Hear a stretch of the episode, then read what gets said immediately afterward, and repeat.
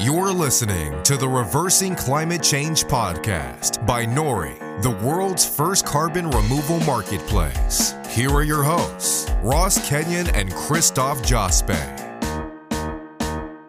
Hello and welcome to the Reversing Climate Change podcast with Nori. I am Ross Kenyon here with Paul Gambill and Christophe Jospe. We are in Washington, D.C., and I realized this morning just how West Coast I am slash have become because I couldn't tie my tie. I forgot how to tie a tie. I felt like a like a 12 year old boy, and uh, Paul did it for me. So thank you, Paul. You're welcome, son. You look you look very dapper, Ross. He also taught me how to shave. No, I remember that one. how about tying your shoes? No, I got that one. That one's okay. That's great. Well, sitting across from us, we've got Jimmy Daukas. He is the senior program officer at American Farmland Trust. We will learn more about what that means, what that does, how that fits in the broader farm economy, and all the sorts of things that they're advocating for that very much align with things that we care about too. Jimmy is, I think, someone who probably has more knowledge than all of us collectively in this space. So we're just going to try to suck it all out of him and pass it on to you, the listeners. Um, but Jimmy, we like to start with people's story to really understand how they got to where they are today, which is sitting on the Reversing Climate Change podcast. So, how did it all get started for you? Wow. Well, thank you for inviting me and and coming here to DC to our offices. So I grew up in New England, in Connecticut, across from Hartford, in a place called Glastonbury, Connecticut. It used to be farmland, and uh, during my lifetime, became more and more suburban uh, households, and we lost a lot of the orchards and, and other things. So, uh, as a high schooler, I worked in the uh, tobacco fields during the summers. Those that shade tobacco in the uh, Connecticut River Valley, really great uh, agriculture. But over time, that's all been turned into houses, or much of it has been turned into houses. Um, I got an opportunity. I went to school, got involved in environmental uh, organizations, but I got an opportunity to work at American Farmland Trust 21 years ago and found that this was an opportunity to combine my interest in land, my interest in agriculture, my interest in food, and in environmental issues. And one of the things that I was interested in was the loss of farmland to houses and how my hometown had changed over my lifetime and turned into houses instead of uh, farms and orchards. So I've been with a, uh, AFT for uh, 21 years. I have like to say that I've had almost every job in the organization, and as I've bounced around, but also filled some gaps. And uh, it's been very interesting the last decade, I've been on the program side. And the last two years, we really have been uh, focused on creating our climate initiative. It's not that we just started working on uh, climate change. Uh, we started uh, back in the Waxman uh, Markey legislation days. But we have elevated it uh, to a national initiative and are working in a number of places across the, the country. Yeah, where where do farmers fit into climate change? Where uh, where might they um, have a lever to pull? You could say. So, climate change is going to impact uh, farmers and ranchers and landowners probably as much or more than any other sort of group you know on the planet. Uh, agriculture is a weather-based uh, industry. So the kinds of changes that climate change is creating in terms of increased heat um, and storms and fires and waters and droughts and too much rain and heavy uh, storms. Those are the things that make farming and ranching a lot more difficult. So they're sort of on the front lines of some of the impacts. On the other hand, we believe that they can be one of the most important solutions to climate change. That is, they they being farmers, ranchers, and landowners, but ag lands and natural lands, including forests and wetlands, can be part of the solution by drawing down carbon from the atmosphere and sequestering it down in the soil and into the roots. And that is a unique and absolutely needed activity given what we're seeing now from all the research on uh, on climate change. So farmers and ranchers are both at the forefront of being impacted by it and yet also able to be uh, a really important uh, solution to climate change. And I guess to kind of round that out with a trifecta, a lot of the way that agriculture is operated today is one of the driving causes because it's a major emitter of carbon dioxide, especially when you plow, you're depleting the soil of nutrients and carbon dioxide. And you're certainly adding a lot of, you know, the way that fertilizer gets made is by refining ammonia, which basically emits pure carbon dioxide. Um, there's a lot of fuel usage moving food around. You know, one of the things that I love about American Farmland Trust, and I totally hear you growing up in a place that has these kind of beautiful fields around and then you go back and like oh man there are houses uh, that was my backyard grew up with a cornfield in the backyard now there are 250 houses you know it's just a state of development development's real but it seems like American Farmland Trust is able to say we're going to find those places that are under threat of development and make sure that they stay food producing lands. Why is that important? Yeah, so let me just start off. I didn't even say it, but uh, American Farmland Trust, our mission is to save the land that sustains us, to protect our best farmland, to promote environmentally sound farming practices, and to keep farmers on the land. Okay, so that really puts us in a position to really care and work on, you know, the future sustainability. And that isn't always true for a lot of different groups. A lot of groups are engaged in agriculture because they want to do it for a, uh, for a different reason, or some farm groups are really member organizations. So we're trying to think of where's it going to be in 50 years? How do we protect the land? So this is our mission is really important as it relates to climate change because how we use our land and how we develop and how we develop our urban and suburban areas has a really, really big impact on uh, climate change. So one of the things that's overlooked, we feel, in the whole discussion about carbon farming and carbon sequestration is if we don't protect the land, if we grow in a sprawling manner, we undermine all the good work that we can do because sprawling development increases vehicle miles, it increases energy use. And so we've done some studies in California and New York trying to sort of ballpark and do some alternative scenarios that find that um, if we can do farmland protection and compact growth, that we can you know, by reducing the loss of farmland, we can reduce uh, greenhouse uh, gas emissions. So that's sort of for AFT, that's sort of the core mission of AFT. And then that becomes a really important first step in climate change. Once you protect the land, then we can go on and now have a conversation about um, management practices and the issues that you raised and how we might change some of those and improve those. What what's happening right now with the changing demographics of farmers? I've told this story before, but I, I, knew some people who were young, graduated from college, and just went and decided to start farming which I, I, always thought that you were just born into it. Farming is almost like a caste system. the fact that you could just choose this as a career was always very odd to me. Is maybe this new way of thinking about farmland uh, rather than monocultures and uh, giant farms, but smaller carbon farming operations. That seems like something that might appeal to younger farmers who want to get into it. Is that something that you're watching very closely?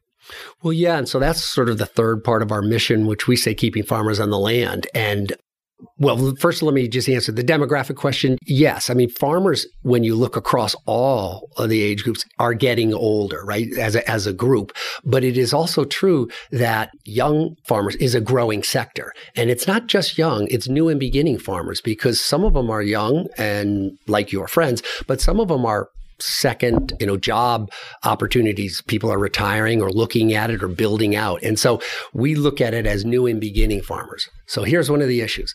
One of the things that pops when you talk to new and beginning farmers as a barrier to doing what you just said is access to affordable land. So that's part of the work that we're trying to do in terms of creating um, policies uh, at the federal and state level and local level, because land use is a local issue, to try to make more land available in the future so that people who are interested in the kinds of things that you're talking about have access to land. In fact, Ben on your on your podcast a couple of uh, sessions ago raised that as one of the issues, right? Money to buy land and um, that kind of uh, accessibility.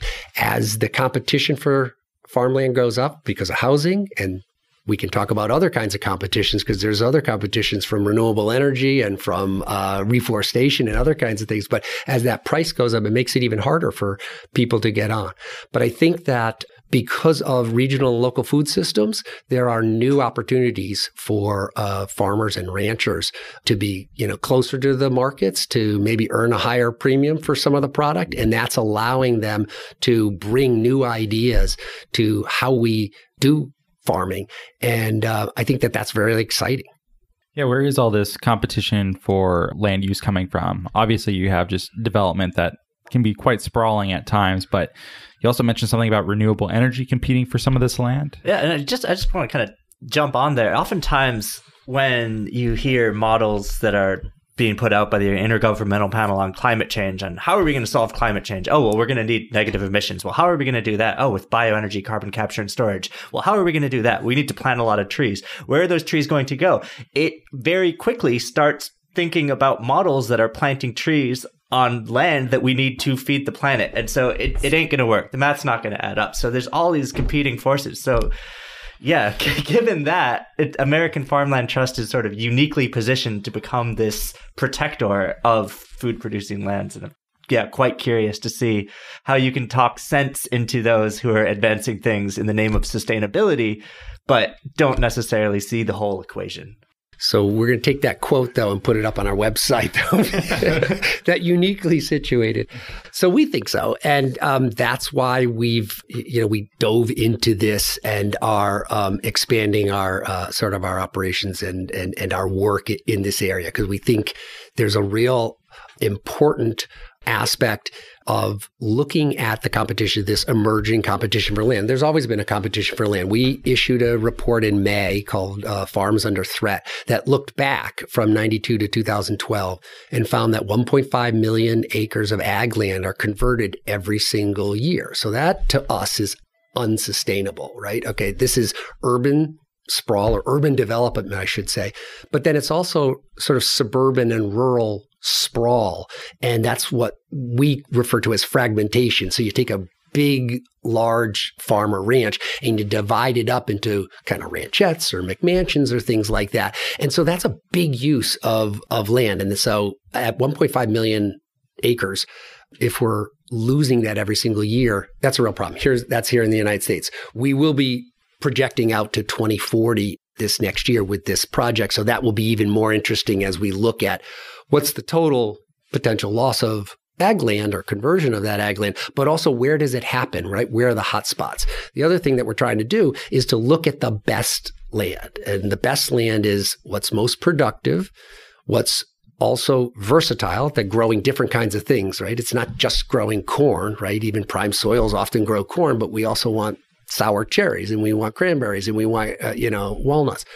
And then lastly, resilient. That is right, uh, uh, land that can continue to grow even as we're going to see more and more impacts of climate change. So that's one of the things that we we want to do.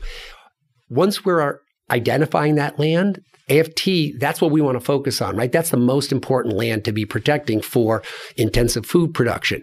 The competition for land, for all ag lands in the future, is in addition to housing and that fragmentation, it also comes from renewable energy, but in particular, sort of solar. And we see it flashing in different parts of the country, but certainly in the Northeast. But we've also seen it a lot in California, um, where you'd like to site solar panels. And we as an organization want to support expanding solar. We absolutely need to do that to uh, address climate change but we don't believe that it should be sited on our best, most productive farmland. And without some policies, we're sort of behind the curve. Without some policies to try to create incentives to drive it away and, and to try to put it on sort of more marginal land, we see that some of the solar panels go up on on um, better land, and that doesn't make any sense. In addition, another increasing competition for land is what you mentioned, which is the the need for increasing carbon sequestration and running models that say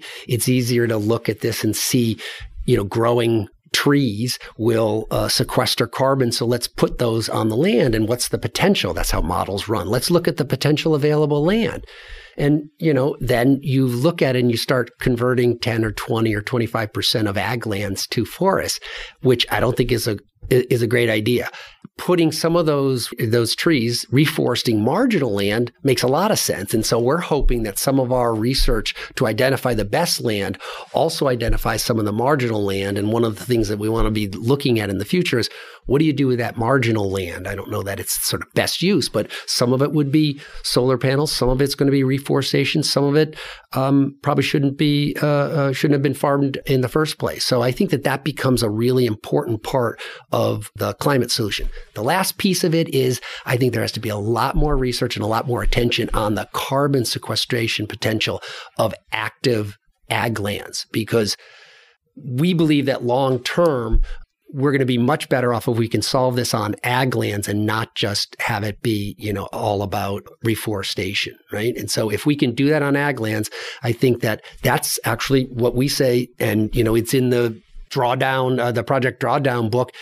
If we can solve it on ag lands and it's productive, that's the most sustainable uh, solution to address climate change, right? We're going to produce food. We're also going to sequester carbon. We're going to make it more productive in order to be producing. So, yeah, there's a lot there to unpack, and I really appreciate the way that you kind of framed the positioning of American Farmland Trust. Actually, the last guests we had were some folks who do agroforestry, and that seems like a very interesting hybrid where it's not saying, no, trees are actually good. And when you plant the trees on the soil, what's going to end up happening is the fungal network and the corridor actually gets a whole lot better and improves the biodiversity and improves the productivity of your land and the, all these great things. And so we're totally on board there. To sort of go back to my uniquely positioned, the reason I said that is because you operate this space that goes from farm table to Congress and you everything in between. So could you talk a little bit about how that works and how I guess how does this work? How do you translate what you're learning on the farm level into Congress that are actionable policies and how does that go back to the farm and what what needs to sort of fit in your view? So I think that um, one of the ways that we work, or sort of a process, is we're working with a lot of partners on the ground, but we're trying to do uh, research and understand what's sort of holding back kind of adoption of these conservation practices, or what we call conservation cropping systems, and we can get into terms uh, later if you uh, if you want to and uh, labels. But um, and so we're trying to understand what's holding back some of that because we believe that we sort of know more than we're doing, right? That that is, we know more about uh, some of the climate smart agriculture than is actually going on on the ground, like cover crops and tillage and things. Um, and so one of the things that we're doing is identifying barriers and then trying to develop solutions to those, and then testing those out in the fields and with our partners. And we're working with conservation districts and others in the field with farmers. One of the things that we are able to do then is to come up with some ideas and solutions to tweak the policy, right? Once we understand what's going on, what works, and then we are a, a policy organization working at the local, state, and federal level to change policies, to improve policies, to build the case for more support for those kinds of policies. And then those policies get changed, like the introduction of a new conservation program within NRCS. And then we're then taking that and trying to work on it to try to accelerate adoption back on the field with these uh, projects of providing technical assistance and other kinds of things. So it's a really a circular between testing it out in the field, identifying barriers, making solutions, changing policy, and then coming back to uh, implement uh, those programs. Why do you think that prices might not be the best way to allocate land in this way? Like, if this is very productive farmland, that would be priced into it. So, why would you need a policy to say, hey, don't sell this farmland and turn it into condos? But wouldn't turning into condos be the highest valued use? Well, so I don't think that if we're really looking at societal benefits, the highest and best use is is just determined simply by how much we would pay for it. That's an economist's viewpoint, but I don't think that that's actually true from an environmentalist or societal. Yeah, it's benefits. possible there's just not prices for those other things, and otherwise it might be taken into account, and you're compensating with the policies because yeah, well, those things aren't priced. Yeah, they aren't. They, they, they aren't priced, and and we don't know what would happen if we didn't have food, and we don't know uh, many externalities aren't aren't priced both positively and uh, negatively. But I think the reality is, you know, agricultural land right now cannot uh, compete on a dollar for dollar basis with you know with houses, and so you know, we believe that there should be carrots and sticks. So there are car- you know, there are carrots and incentives. There are sticks in terms of regulation. So there's some base amount of regulation. We don't say that you can't sell your land for housing development, but we think from society's uh, viewpoint that you'll be better off if we protect a bunch of that and we protect our best land. And so those are the kinds of policies we want to see development like smart growth and have that compact and and then we find out that there's lots of benefits to compact uh, growth, right? For, at, at, first, we were trying to convince people, and now everyone knows that walkable communities are maybe even more livable and they're actually even more beneficial. And so that's changing. But that's the same kind of thing that we want to do on renewable energy. We call it smart solar siting on farmland. So that's another one of those things. How do we put it on the on the land that makes more sense and then conserve the uh, the land? And to do that, we do need some policies and some incentives. Yeah, what's what's the spread? So how much um, is this land I don't, I don't, even know if you can give me an answer in the in the general here, but how much is land worth as farmland, and then how much more proportionally would it be worth as housing? Is it is it a gap where a certain carbon price, and if people were doing carbon farming, it might be more at parity, so the policy might be less necessary potentially, or is is the spread just so huge that this would, these would almost always turn into houses? So uh, I was about to say yes until you said that they will almost always turn into houses. I think there's other policies that help it not to turn into houses, right? Of where you grow and how you grow and where zoning is and all those kinds of things. But to answer your first question, the differential is too large. You can't make it up with some cost share or some carbon market, right? Just on the just on the edge. It it it, it can be tens and 20 times uh, much more expensive. You can rent land for a couple hundred dollars, under $500. In some places, it's more than that. But then you can sell for 10 or 20, or if you're out on Long Island, $250,000 an acre, right? So it's just not, that's not comparable. But, um, from a society point of view, that's okay. We're, we don't want to develop on all the land. And I think that society supports those kinds of things. So we can do that with policies. What we then need to do which maybe it's good to, for the conversation to shift into how we manage the land. So we have a lot of ag land, right? It's not, you know, sometimes people will say, well, don't we even have too much ag land? I don't think so in certain places, but, you know.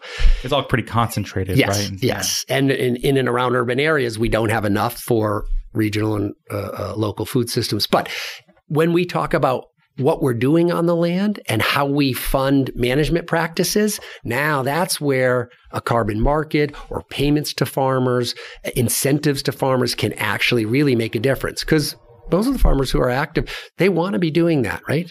Frankly, they don't really want to be growing trees. So that's not an option, even if you could make money. The landowner might, but not the producer. But, you know, for the most part, agriculture is a low margin and fairly risky business, right? And so having additional revenue streams has always been something that we've always been talking about. And it's been a challenge, right? You do cost share, but cost share is a, just a portion of what the cost is, right?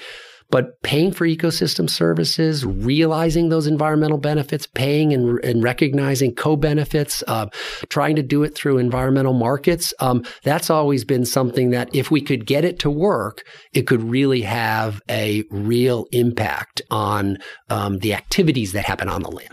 Yeah, that's that's our hope. That's why we're we're in this business and hoping to do everything that we can to get it to work. But you know, some of the nuances or challenges, and these are terms that you just threw around. So I kind of want to unpack like what does this mean? So we've got a farm operator, we've got a farm owner. They could be the same person, they could be different. We know that half of the land in the agricultural land is rented and so you're talking about different rental prices so this introduces a whole another set of dynamics so i'd just kind of be interested in getting your perspective of what you see working what you think would work better how maybe american if sort of paint a picture like if this were so this would just be nice and rosy in terms of the owner operator rental dynamics. Perfect. That's great because we actually have uh, some specific work and projects uh, going on in there. So back to how i said it, it it works a little bit in terms of the process you know so we're looking at these barriers. Well, one of the things that got identified, not just by AFT, but by others as well, is one of the kind of structural barriers that if we could address it might, you know, unleash a lot more adoption on, you know, widespread adoption so we can get a, a scale impact. Was this whole question of the relationship between the renter and what we call the non-operating landowner, right? So the landowner who is not the producer, not the person working the land. And as you said, you know, you said 50%. I think nationally it's about 40%, but it pops all over the place. And in some of the counties in Illinois where we work, it's over 70%. So that means there's a disconnect between the owner and the operator, as you said. And what we find from some surveys is that owners who both own and rent land do more conservation practices on the land that they own. So now we're talking about the people who get it. All right, these are we don't have to you know get them to adopt or understand a new practice. These are the people who already get it and they're doing it on their own land. So there's something wrong with the relationship between the owner and the producer. And so trying to address that, we are working with the Nature Conservancy and some other groups on, we're doing surveys uh, uh in the top 10 states that have the highest uh, rental rates to try to understand who those non-operating landowners are. And then we're doing some sort of on the ground uh, uh, work to try to create what we found is that most of the land is on year to year leases, but more than 40% of the land has a tenure of 10 to 12 years. So you have long enough time relationships, but annual leases. So one of the things that everyone's exploring is how do we extend leases? How do we share the risk to extend leases? Because then the producers would be uh, willing to take the risk to do some of those conservation practices. One of the things we're finding in the field in the Midwest is it's just a question of communication and trust. And so if we can get some communication going between the producer and the landowner, then that relationship gets, oh, I didn't know that you wanted to, you know, do cover crops and I'd like you to do cover crops. So there's sort of uh, almost just a question of trying to create some more opportunities for the landowner and the operator. So that would be a big deal. If you could have if it, instead of 50% being annual leases, you would have 50% of all of them be five year leases that would change the dynamics of conservation, I think, in terms of uh, millions of acres across uh, the country. That's one example of trying to work on that, and then trying to uh, see how you would, uh, you know, change policy and then try to implement that across the country. That's great. I feel like you are dropping so many nuggets of wisdom that someone could pay like hundreds of dollars to go to some conference, or they could just listen to this podcast and get Jimmy giving all sorts of great ideas that could, you know, really create dramatic change. Got anything else for us? So here's one thing that I think it would be interesting to listeners, and it, it, I'm just introducing the concept, but. One of the things that I find in going to climate and ag conferences is we've got a wide spectrum. We've got a continuum of sort of practices and we have got conventional ag on one side. And I think of it as a, as a continuum and it isn't perfect, but a continuum that works there. And then you sort of add practices and you start working towards conservation, like I said, conservation cropping systems or conservation agriculture. You then work into organic, maybe, and, you know, again, not perfect continuum. And then there's regenerative.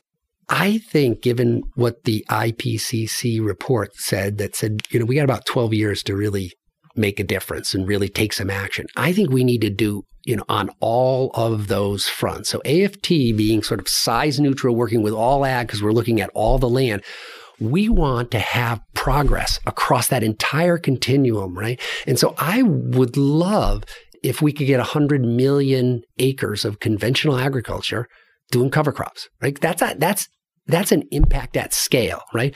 At the same time, we need our regenerative ag innovations leading the way. And I don't know, and maybe you guys can come up with a, a better kind of analogy or metaphor, but there's kind of this giant grain tanker, tanker of, you know, of grain out there. And that's conventional ag and it's sort of slow to move and it's out there, but it's the biggest thing. But somehow there are these speedboats or maybe they're tugboats redirecting it or something. And that's what we need. We need both and we need the, you know, the innovations from regenerative ag. But, you know, if we just look at only the full spectrum and a certified regenerative ag, I just don't know that we have in the time frame needed adoption. So I want to have as much of that as we can while we're also sort of bringing on. But sometimes we're at odds and we're arguing amongst each other when I think we need to elevate ag as a climate solution into natural and climate solutions. And then we have to elevate natural climate solutions up into federal and state climate policy. And, you know, that's new. At the climate summit, natural climate solutions was got a lot of press. That was great. Um, but we need to now take advantage of that, work with states, implement stuff so that, uh, you know, over the next 10 years, there's changes on the ground. I'm not sure how you feel about that, Christophe, but I, I do like as long as they're going the right direction. And when we speak with uh, big ag companies, they tend to be quite favorable. They see their fertility dropping. They know they have high input costs, the same as uh, small people. They might be able to better internalize those costs and you know spread them across their entire production. But I think it's uh, getting a warm reception. I'm happy that train has started, but also if we only relied on ag solutions, I'm not sure we'd be able to fully get there. I think we could I, wait, I'm, what's the potential for for ag soils around the world? Do, do we know the the storage capacity? Uh, the only like actual study that we've seen about this is uh, in in the U.S. It's one billion tons per year on croplands. That doesn't include grasslands. And Alden right. is giving me hand signals behind Jimmy. That's 11 billion tons globally uh, from croplands. Yeah, yeah. So 11 billion tons a year from croplands, not including grasslands. Yeah, wouldn't, wouldn't, get us all the way there. No, I. So let me just. I don't. I didn't mean to say that that's the only solution. I just want to elevate it in terms of attention and and and resources. But I oh, think oh, yeah. you got to do the other kinds of things. I think the other thing that came up at the climate summit was that natural climate solutions, which would be ag and forest, you know, could be 37% of the global solution. That's sort of the number that got oh, nice. sort of passed around. A lot of that is forestry. And the only thing that I would say is as you guys are focused and to the extent that you know your listeners are focused on ag lands i think that there's a lot more research to understand the potential because when we do those models we tend to not take the results that Gabe Brown and some of the regenerative people are getting because it's just not yet ready to multiply times a billion acres, right? And so this is where some of this kind of in this continuum and the different people sort of talking across we want to encourage that to see if we could get to five or six or X percent even while we're just trying to add 1% to all the land. And I think there's a there's more research that needs to be done, but I think there's a lot more potential. Sure, and I think the the co-benefits that come along mm-hmm. with ag are so stupendous that it's it's interesting that it's been ignored for so long or or very little participation in the legacy carbon markets because we get really excited by ag's potential and we see it's actually relatively easy to talk with people who work in agriculture, wouldn't you say, as opposed to something like like uh, carbon capture mineralization, which uh, doesn't doesn't carry that same level of benefit. Yeah. Uh, also, it's a question of like we know how to improve topsoils. People have been doing it. It has not been happening at a major scale, but there and is, don't we have like how many decades left of topsoil left? I heard something like forty years or sixty, somewhere in that range. Yeah, it depends on how you how, how you assume the uh, the soil erosion goes. But yeah. So yeah, we need to need to start working on that. So there's a lot of really great reasons why we're starting with ag and are so excited to do so. Yeah, and I really appreciate the way that you frame the continuum because I think absolutely we get a lot of our inspiration from people like Gabe Brown and the regenerative space. But we're still coming for you, Gabe. yeah, but if if Nori if Nori is not working with Big Ag, we're not going to work. And that so Big Ag, if you're listening, we are working with you, and we're coming for you as well.